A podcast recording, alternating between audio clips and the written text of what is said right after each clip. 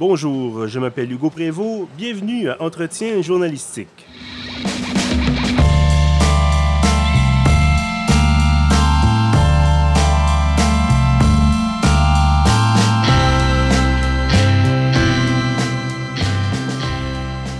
Bienvenue donc à cet épisode 15 de notre série Entretien journalistique, des entrevues avec des personnalités marquantes du journalisme d'ici et d'ailleurs. Aujourd'hui, je reçois Mick Côté. Bonjour Mick. Bonjour. Alors Mick, vous êtes euh, chef des nouvelles numériques à la presse canadienne depuis déjà un peu plus d'un an. Vous avez été précédemment bon, à De Gazette. Évidemment, vous êtes journaliste. Euh, Parlez-moi un peu de, votre parcours. Euh, qu'est-ce que vous êtes d'abord amené à, à De Gazette Oh mon Dieu, ben, ce qui m'a amené à la Gazette, premièrement, c'est euh, mon déménagement à Montréal. Euh, je suis originaire d'Halifax, en Nouvelle-Écosse, où j'ai fait mes études en journalisme, puis euh, ma maîtrise aussi en entrepreneuriat. puis en déménageant ici, sur un coup de tête, j'ai décidé justement de me lancer dans, dans le, journalisme assez, disons, traditionnel. Mm-hmm. Puis la Gazette a été une de mes premières embauches. Donc, vous avez été, entre autres, bon, euh, excusez mon anglais, Engagement Editor, donc euh, histoire de en fait, développer la présence en ligne euh, du journal, du quotidien. Est-ce que c'était déjà quelque chose où vous disiez, j'ai envie de, développer cet aspect-là, d'aller voir vers le, journalisme un peu plus numérique que le journalisme en ligne? C'est quoi, je pense que ça, ça, ça finit par être une décision un peu euh, faite euh, par, par, mon subconscient parce que j'ai réalisé qu'en fait, euh, la majorité des boîtes journalistiques au Québec, du moins dans, il, y a, il y a à peu près 6-7 ans, n'avaient pas beaucoup de rôle numérique. on est encore en transition assez de, du traditionnel justement à un journaliste plus numérique, plus engagé aussi en mhm. ligne. puis j'ai décidé de me faufiler là-dedans comme étant mon, justement mon, mon créneau. Puis euh, essayer de pousser ça plus fort. Puis en rentrant justement, à la Gazette, euh, la Gazette avait engagé un, ce qu'on appelait un social media editor dans ce temps-là, euh, qui était strictement pour les choses comme Facebook, Twitter, mhm. assez de, base. Puis plus ça allait, plus on a développé justement un programme complet d'engagement du lectorat vous êtes ensuite devenu producteur exécutif adjoint, toujours à la Gazette, donc entre 2014 et 2017. Et maintenant, donc depuis mars 2017, vous êtes, euh, comme on le disait précédemment, chef des nouvelles numériques à la presse canadienne. Euh, ce que j'aimerais savoir, en fait, comment est-ce qu'on passe de, de Gazette à, la presse canadienne? On se fait approcher. Euh, ouais, en fait, ce qui s'est passé, c'est ça, euh, c'est que la position euh, était vacante. Mhm. Puis le, directeur de l'information, Jean-Philippe Pinault, est venu me chercher à la suite de quelques recommandations de, personnes qu'on a dans nos, dans nos réseaux. On a eu un entretien ensemble, ça a été assez rapide. Puis tout d'un coup, ça, je me suis ramassé à la presse canadienne. Oui, justement, il y a eu une transformation ces dernières années à la presse canadienne. Il y a eu bon, Jean Roy qui était là pendant quelques années euh, auparavant, qui a, je crois, a pris sa retraite. Euh, donc, Jean-Philippe Pinault qui est arrivé, qui est embauché euh, comme grand patron. Bon, on vous a embauché ensuite comme, comme chef de nouvelles numériques. Est-ce que c'était pour justement concrétiser ce virage numérique? En effet, oui. Euh, c'est sûr que la, presse canadienne doit un peu refléter aussi le besoin de l'industrie puis le développement de l'industrie. Euh, Jean-Philippe, euh, justement le directeur de l'information, a une vision très aiguisée de ça, d'où l'agence de nouvelles, l'agence de presse doit se rendre, quel changement on devrait faire m'engager moi, en fait, c'était une manière aussi de, de voir, OK, tu sais, une personne qui a travaillé dans, dans, un peu tout, en français, en anglais, qui a travaillé beaucoup euh, justement sur les médias sociaux, sur Internet. Euh, puis mon expertise se, trouve un peu plus aussi dans la, la, création d'articles euh, qui sont plus faciles à lire, qui sont, qui sont vraiment bâtis alentour d'un lectorat numérique. Euh, donc, ensemble, on travaille là-dessus justement pour euh, moderniser en réalité les processus de travail, mais aussi le, genre d'article ou le, genre de, couverture qu'on fait. Bon, vous parliez de, travailler en français, en anglais. Évidemment, votre poste actuel est en français. De Gazette, c'était bien sûr dans la langue de, Shakespeare. Euh, pourquoi avoir bon, c'est peut-être pas vous qui, aviez, l'idée à, la base, mais ce, changement vers le français, est-ce que c'était quelque chose que vous vouliez faire? Non, à vrai dire, euh, j'y avais pas vraiment pensé. J'ai travaillé en anglais euh, depuis, ben, depuis le début de ma carrière, depuis ma maîtrise, ben, depuis mon bac et ma maîtrise en mhm. fait. Euh, j'ai travaillé pour CTV à Halifax, j'ai travaillé pour CBC ici à Montréal. je, me me considérais plutôt comme journaliste anglo.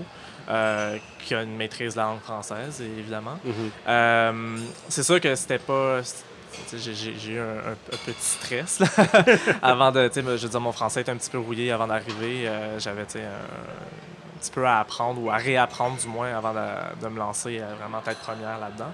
Mais euh, l'apprentissage s'est fait, c'est fait ben, c'est même pas un apprentissage en réalité, c'est mm-hmm. juste un, rappel. c'est fait assez rapidement. Puis j'avais déjà, j'étais déjà très conscient euh, des médias francophones ici au Québec, évidemment, mhm. que, que, je lis euh, quotidiennement. Euh, fait qu'avoir affaire avec eux, euh, connaître leurs leur publications, justement, ça, c'était pas un problème à la base. Et d'ailleurs, justement, bon, on parle assez régulièrement de cette un peu de la bulle des médias francophones au Québec, certainement. Bon, les médias anglophones étant peut-être plus facilement connectés au reste du pays et au reste du continent de par bien sûr, leur, langue de, fonctionnement. Euh, est-ce que c'est quelque chose que vous avez constaté qui a fait effectivement bon, un style, euh, un univers différent, les fameuses deux solitudes qu'on retrouverait dans, ce cas-ci dans les médias? Ouais, je dirais pas nécessairement que c'est une affaire de deux solitudes. Euh, c'est, pas, je pense pas que ce soit un, nécessairement un impact, un chiffre de culture entre les deux. Ce que je remarque plutôt, c'est que vu que justement vu que l'électorat est vastement différent, vu que le, Québec est plutôt le, l'électorat québécois est plutôt contenu dans la province. C'est sûr qu'évidemment, on, on, parle à des personnes francophones aussi dans d'autres provinces, dans d'autres mhm. régions du monde. Euh, mais c'est ça. D'une part, je crois que c'est plus facile de viser ce lectorat-là, justement, quand tu es une publication qui, euh, qui les recherche. D'un autre part, je pense que parfois, comme, euh, comme tu viens de le dire, c'est qu'on se retrouve un peu dans une où on oublie d'innover, où on est un peu plus à l'arrière de l'innovation. Je pense qu'il y, a deux côtés à ça. Il y a de un qu'on est capable de, prendre un, peu de recul pour voir si les expériences des autres personnes, des autres publications fonctionnent bien. Euh, puis après, c'est des modifier pour s'y adapter. Euh, mais on n'est pas tout le temps non plus sur, le, sur la pointe de l'aiguille par rapport aux innovations médiatiques. Permettez, on va revenir. Bon, on parlait de la question de l'innovation, on parlait de la question de, de nécessité de se démarquer, évidemment, euh, bon, que ce soit au Québec ou ailleurs dans le monde. Euh, est-ce qu'on peut tracer des parallèles entre bon, la, présence en ligne de, de Gazette que vous avez aidé à développer et la présence en ligne de la presse canadienne, quand vous êtes arrivé en poste, peut-être? Les, deux publications sont tellement vastement différentes. Premièrement, la, presse canadienne n'est pas une publication en, mhm. soi-même. Donc, euh, Effectivement, qui est une agence de presse qui va vendre des textes à d'autres médias. Exactement. Donc, euh, la, la, prémisse est un peu différente par rapport aux deux. Euh, puis, le, but de l'organisation aussi est, mhm. différent. Donc, c'est un, un, petit peu dur de pouvoir comparer justement les processus d'innovation, non seulement du processus de travail dans la salle de rédac, puis du système de, de publication, par exemple. Euh, entre les deux. Ce qui est certain, c'est qu'avec la presse canadienne, en ce moment, ce qu'on est vraiment en train de, de faire, c'est de revoir, comme je dis depuis tantôt, mm-hmm. le processus de travail de nos journalistes, euh, des bureaux de traduction, etc., afin de moderniser, puis de, pouvoir subvenir justement aux besoins de nos clients, euh, ce qui est important, mais aussi de pouvoir offrir des articles, des, des, sujets qui sont plus variés, euh, pouvoir justement pouvoir rentrer dans, dans la, petite bulle où euh, il pourrait avoir un petit manque mhm. ou une nécessité par rapport à ce que nos clients ont besoin. Est-ce qu'on est qu'on parle d'embauche supplémentaire ou est-ce qu'on parle simplement, en fait simplement, est-ce qu'on parle surtout de diversification des, de la couverture ou est-ce qu'on dit, bon, ben, on va embaucher euh, deux, trois, quatre, cinq journalistes de plus pour justement offrir ce contenu diversifié? En ce moment, ce qu'on regarde de plus en plus pour la presse canadienne, dans le moment même, dans le moment mhm. présent où on se parle, c'est vraiment plus une, de, voir comment on est capable de réadapter nos processus de travail mhm. avec l'équipe qu'on a, parce qu'on a une équipe qui est hyper capable, euh, mais qui est un peu. Euh, qui, qui est pas qui, est sous le poids en réalité mhm. de, de, processus de travail qui sont un peu, disons-le, archaïques parce que justement le système d'une agence de presse, puis on, l'a vu, euh, je suis allé visiter euh, des Associated Press à New York par mhm. exemple pour voir comment eux travaillaient. C'est des systèmes, des systèmes semblables. On n'a pas de publication nous-mêmes, mais on doit quand même savoir qu'est-ce que les clients ont besoin, qu'est-ce que les autres publications qui, qui, achètent notre contenu ont besoin. Euh, mais en même temps, on, a, on, fait, on fait des promesses que ça fait, tu sais, des, des articles que ça fait très longtemps qu'on fait, ou un style de couverture que, mhm. euh, qu'on fait depuis, depuis des années. Là, c'est un peu le temps de revoir, OK, ben, est-ce qu'on le fait correctement? Est-ce qu'on utilise les, euh, des, processus qui sont utiles? Euh, est-ce qu'il y a une manière à moderniser ça ou à le rendre plus, plus intéressant pour un, lectorat? Est-ce qu'on peut moderniser non seulement le, la, la manière dont on, prépare notre contenu, mais aussi la manière qu'on publie. Fait qu'on est en train de faire en réalité, un peu faire exploser la boîte pour voir mhm. comment on peut la, remettre en morceaux euh, avec ce qu'on a en ce moment.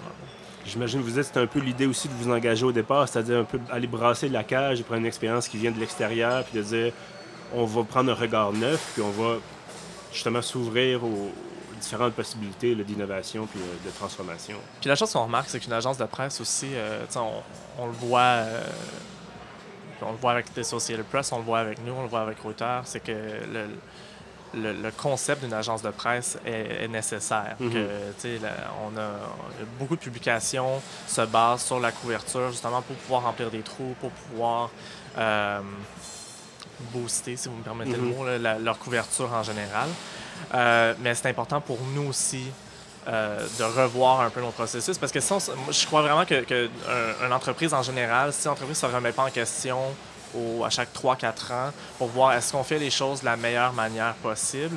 Est-ce que ça fait du sens dans, notre, dans la réalité présente? Si on ne fait pas ça, ben, on risque de retomber en arrière un petit peu. Donc, mon rôle, c'est vraiment de venir et de dire, OK, est-ce que de faire une analyse, premièrement, de où ce qu'on est rendu, puis euh, de pouvoir essayer de, jouer au visionnaire un peu, puis de dire, OK, on pourrait s'en aller dans une, dans une position qui est plus semblable à ça, où on, mm-hmm. pourrait, euh, on pourrait on pourrait en faire plus, on pourrait en faire moins, un peu revisiter ça, évidemment avec l'équipe entière. je ne suis pas le seul à faire ça, euh, heureusement. Euh, mais c'est un peu euh, la, la base de mon rôle. Et parliez de l'importance des agences de presse pour les autres médias, pour les autres, ben, dans ce cas-ci, vos, vos clients bon, on parle, je pense qu'on pourrait peut-être même arrêter d'en parler parce qu'on en parle tellement. La fameuse crise des médias, les médias qui ont manque de, fonds, de sous, qui vont couper justement leur couverture, euh, qui vont peut-être justement laisser ça aux agences. Est-ce que vous constatez qu'il y a une opportunité à ce moment-là de dire, bon, ben les autres médias, par exemple, bon, le Devoir, Radio-Canada, la presse, moi, n'ont pas nécessairement les moyens de couvrir cet événement-là en particulier. Nous, justement, on a quelqu'un qui peut aller faire spécifiquement ça quitte à laisser peut-être certains sujets qui vont être mieux couverts par d'autres, par, les, par vos clients, de dire ceux-là, ben, envoyez vos propres journalistes, et nous, on va s'occuper de, de, envoyez vos journalistes, par exemple, couvrir le sujet A et nous, on va s'occuper de B, de C, de D et compagnie. On est constamment en conversation avec les, publications euh, qui nous utilisent, évidemment. Euh, c'est sûr que le mandat de la presse canadienne ratisse assez large côté provincial. Mm-hmm. On regarde vraiment plus euh, le, Québec en gros. C'est sûr que, mettons, euh, un événement local euh, qui se passe à Valérie Plante, disons, qui parle des pitbulls, mhm. à moins de pouvoir prendre un angle qui est plus provincial pour que l'ensemble de nos clients puissent euh, en, ressentir les effets, avoir mhm. un, certain bénéfice à, utiliser nos articles. C'est sûr qu'on on va, on va prendre ça en considération. Évidemment, si on se fait dire euh, par une grande majorité de clients on a trop d'événements aujourd'hui, on n'est pas capable d'aller à telle telle chose, mhm. euh, c'est sûr que c'est des conversations que notre pupitre, puis aussi que le directeur de l'information va avoir avec ces personnes-là pour voir est-ce qu'on est capable de, de libérer des ressources afin d'aller couvrir ces choses-là. Je pense qu'on parle, bon, depuis quelques minutes, beaucoup du, côté plus écrit, peut-être, de, la presse canadienne. Évidemment, un volet radio, il ne faut pas l'oublier.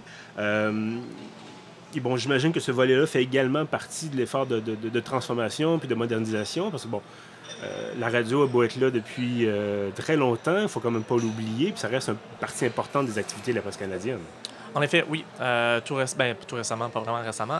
En, mars dernier, euh, Catherine Moffett euh, s'est jointe à nous comme adjointe au directeur de l'information, mhm. qui a surtout été mise en charge, justement, mise en charge, c'est-à-dire du, processus de radio, la modernisation de la radio.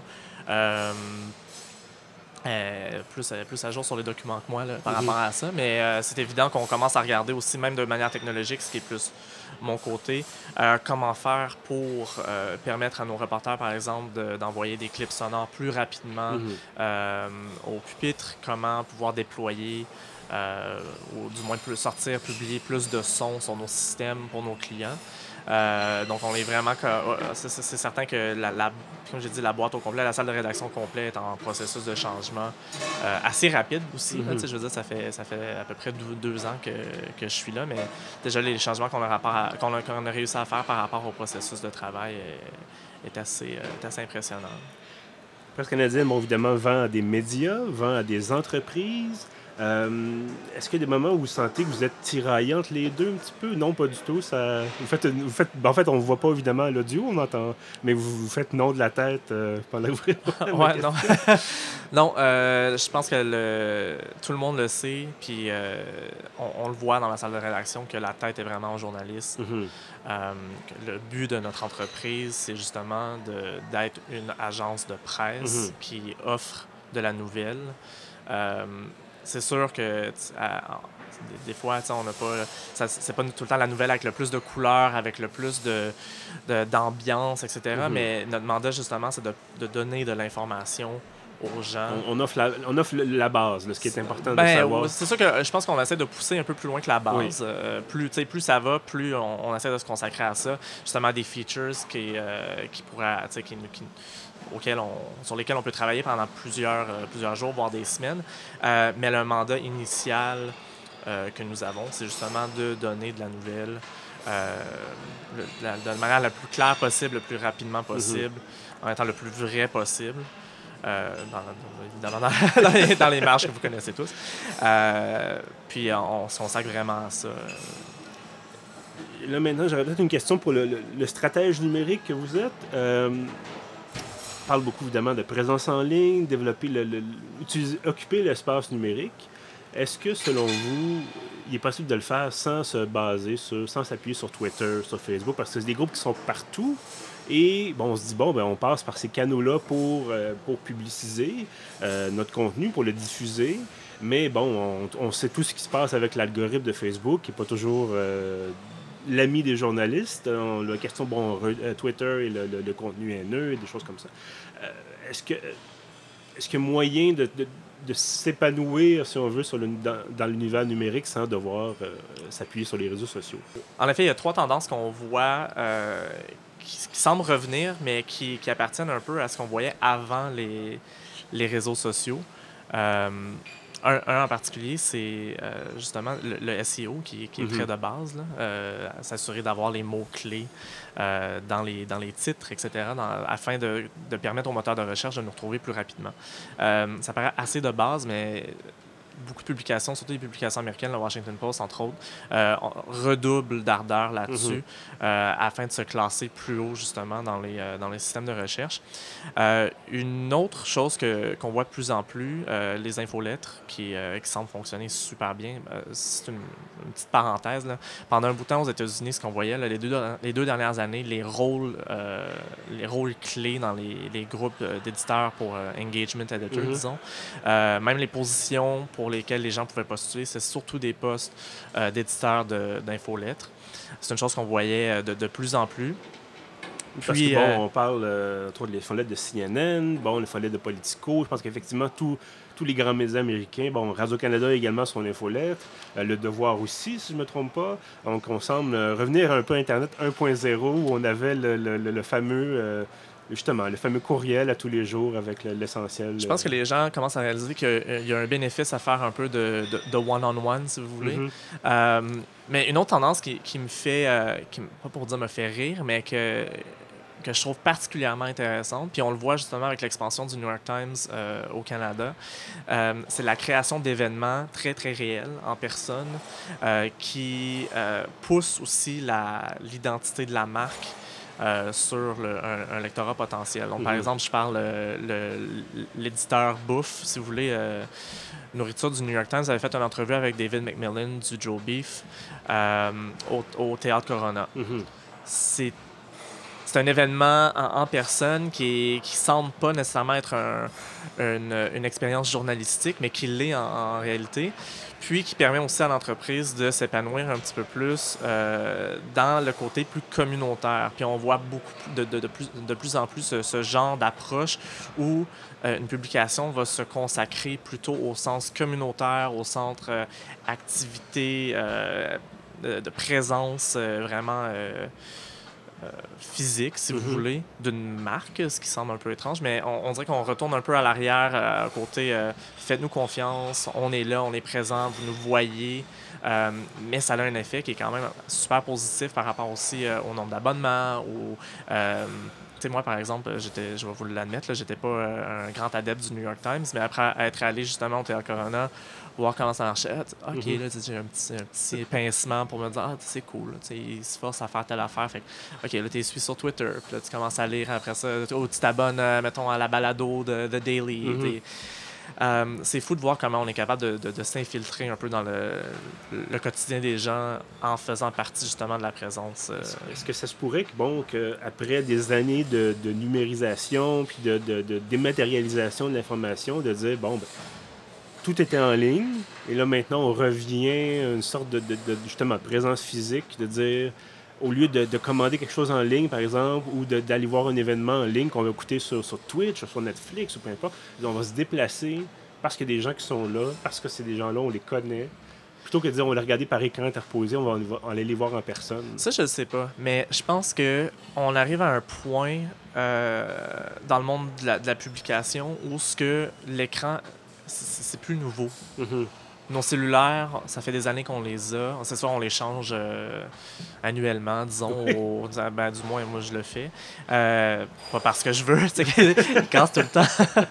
Mais euh, je pense qu'on arrive à une étape où ce que on, a poussé beaucoup, beaucoup pour le numérique, pour le changement, etc. Je pense que la majorité des médias traditionnels ont tout le monde a du travail à faire, évidemment. Ce n'est pas, pas le, même modèle d'entreprise qu'on avait auparavant, c'est évident. Euh, il reste beaucoup de travail à faire par rapport justement euh, au côté monétaire. Euh. Mm-hmm. mais le, côté publication n'a plus beaucoup de secrets. On est encore capable de développer des, des nouveautés, d'essayer d'être plus engagé par rapport au lectorat, etc. Mais je pense que les gens commencent à réaliser, même le lectorat commence à réaliser que c'est plus nouveau d'avoir son cellulaire à la main. Puis on commence à réaliser qu'on on a un peu mis de côté, je pense, euh, l'aspect physique des, des gens, le, côté, euh, le côté très humain euh, qui existe encore malgré justement la, la, petite boîte d'aluminium qui est, qui est adhérée à nos mains depuis, depuis à peu près 10 ans. Je crois, que vous aviez une troisième tendance. Je peut-être interrompu trop souvent durant la. J'avais l'infolette. L'infolette, les interactions euh, en personne. Et peut-être qu'il y en avait seulement deux. C'est pas plus grave que ça. Mais euh, bon, non. Euh... Ouais, je pense que. Non, ouais, c'est mais bon. C'est sûr qu'il y en a une troisième, là, mais on va faire plus tard. on fera un addendum à la balado, au balado D'ailleurs, c'est une grande discussion. Euh, peut-être que vous avez ça. Il y a le, je sais qu'il y a le guide du style, euh, le guide d'écriture de la presse canadienne. Est-ce qu'on dit un balado ou une balado? je pense qu'à Radio-Canada, ils ont, des, débats enflammés sur la, question. Euh, c'est balado-diffusion. Oui. Mais il y avait eu tout un argumentaire de l'OQLF, l'Office québécois de la langue française. Et ça, semblait logique, même si c'était un peu euh, compliqué. Ma tête d'ancien anglo. Euh, voilà, c'est ça. En anglais, on se passe pas la tête. En anglais, on se passe pas la tête. Voilà. Mes côtés, chef des nouvelles numériques à la presse canadienne, merci beaucoup d'avoir été avec nous. Merci de m'avoir invité. Et euh, ceux qui nous écoutent, merci également d'avoir été là. Retrouvez l'ensemble de nos épisodes sur, bien sûr, pieuf.ca, également sur SoundCloud et sur iTunes. Merci, à la prochaine.